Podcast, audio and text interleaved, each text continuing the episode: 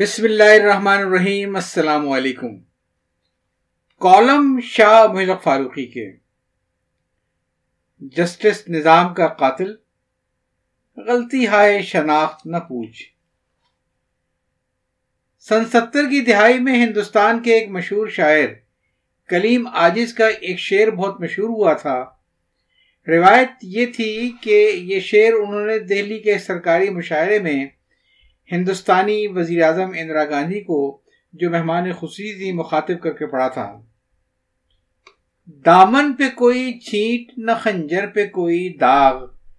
تم قتل کرو ہو کہ کرامات کرو ہو۔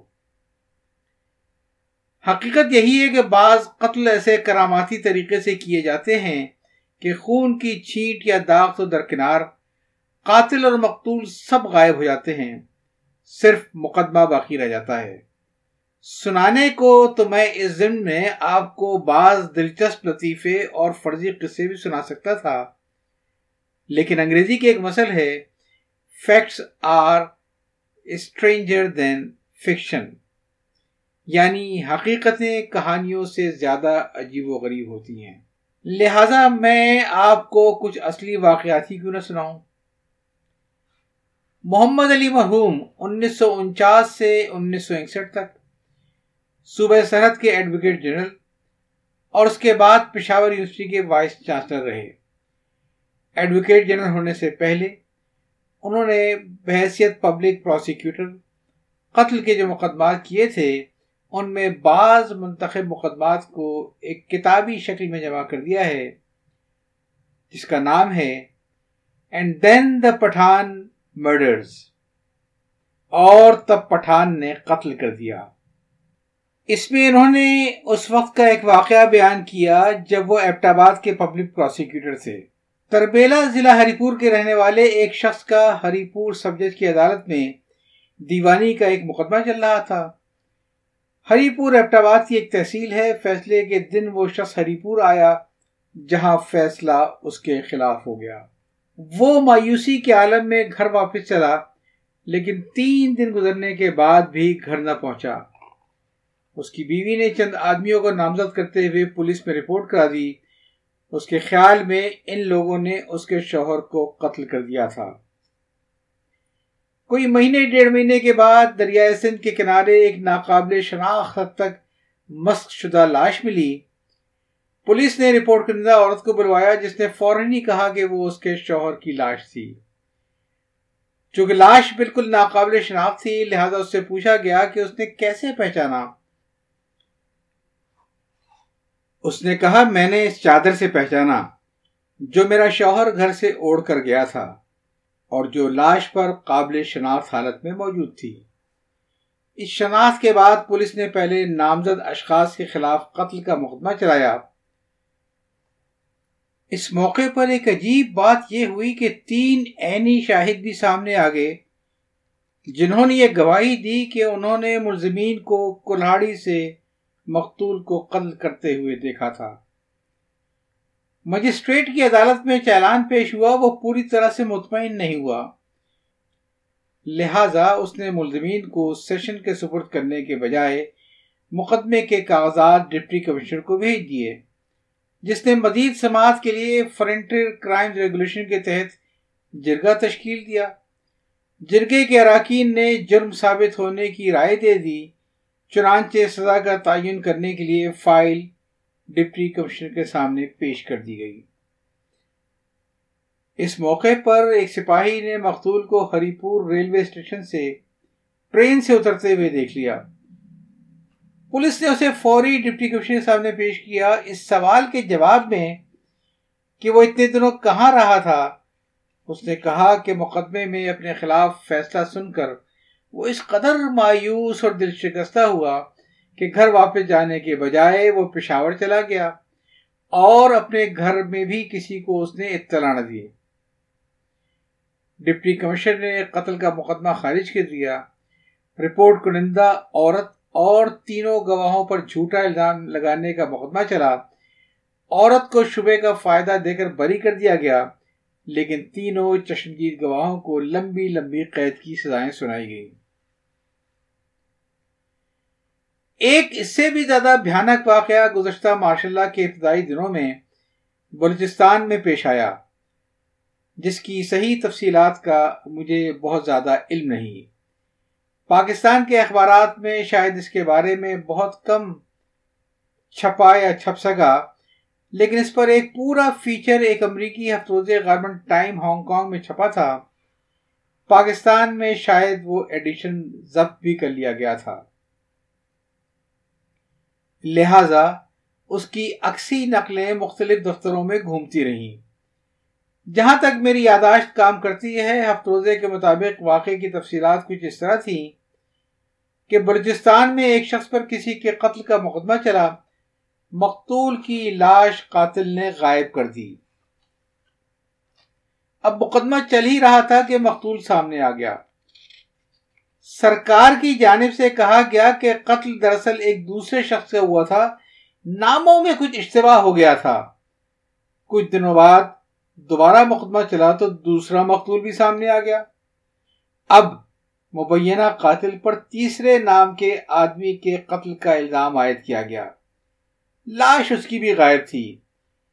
اسی اسنا میں مقدمہ اتنا کمزور پڑ چکا تھا کہ کسی سویلین عدالت میں اس کے کامیاب ہونے کا کوئی امکان نہ تھا۔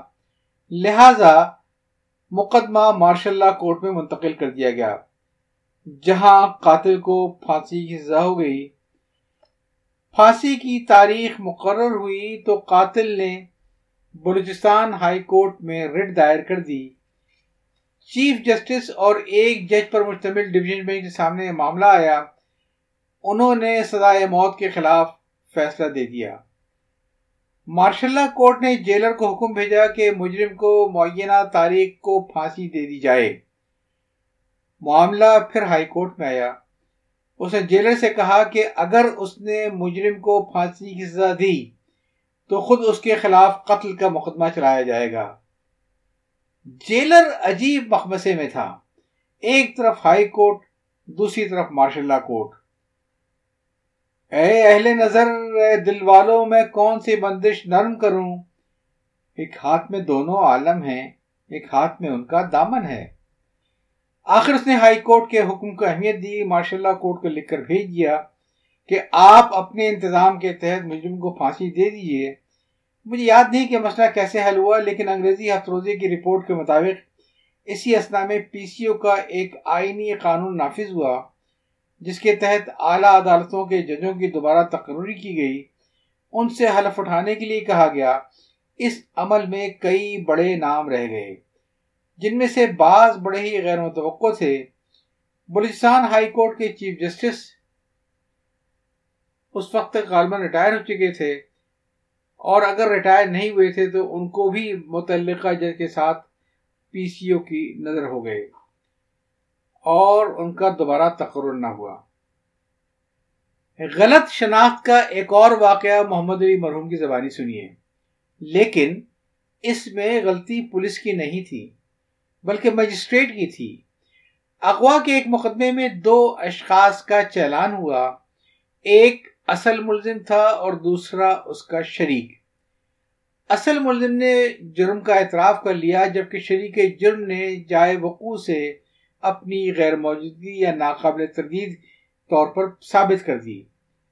چنانچہ مجسٹریٹ نے اصل مجرم کو چند سال قید اور شریک جرم کی رہائی کا حکم سنایا۔ لیکن جب حکم کی تعمیل کرانے کا وقت آیا تو مجسٹریٹ نے جیل کے سپرد نامے پر دستخط کرتے ہوئے شریک جرم کو ہتکڑی لگوا کر جیل بھجوا دیا اور اصل مجرم کی رہائی کا حکم دے دیا۔ اس غلط حکم کی تصحیح بعد میں سیشن جج نے کر دی اور شریک جرم کو جیل سے رہا کر دیا گیا۔ لیکن اسی اسنا میں اصل مجرم نے مجسٹریٹ کے حکم کے تحت رہائی پاتے ہی اس عورت کو دوبارہ اغوا کر لیا اور اسے لے کر قبائلی علاقے میں نکل گیا، جہاں وہ ضلعی حکام کی دسترس سے باہر ہو گیا۔ جواب طلبی ہوئی تو مجسٹریٹ نے کہا کہ کام کی زیادتی اس غلطی کے سبب تھی، لیکن ریکارڈ سے پتہ چلا کہ اس روز عدالت میں صرف وہی ایک مقدمہ تھا۔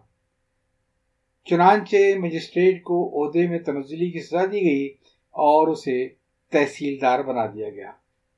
شناخت کی یہ غلطیاں عدالتوں سے باہر بھی ہو جایا کرتی ہیں، بلکہ بعض اوقات تو یہ غلطیاں بھی تم قتل کرو ہو کہ کرامات کرو ہو والی کیفیت پیدا کر دیتی ہیں۔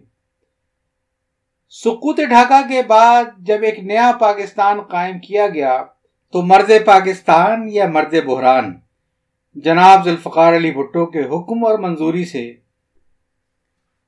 ان کے وزیر مواصلات جناب غلام مصطفیٰ جتوئی نے مرکز اور صوبوں کے ان تقریباً چودہ سو سینئر اور جونیئر افسروں کی ایک فہرست کہیں اٹک اٹک کر اور کہیں بڑی روانی کے ساتھ پانی پی کر ریڈیو پر سے نشر کی، جنہیں ان کی ملازمتوں سے برخاست کر دیا گیا تھا۔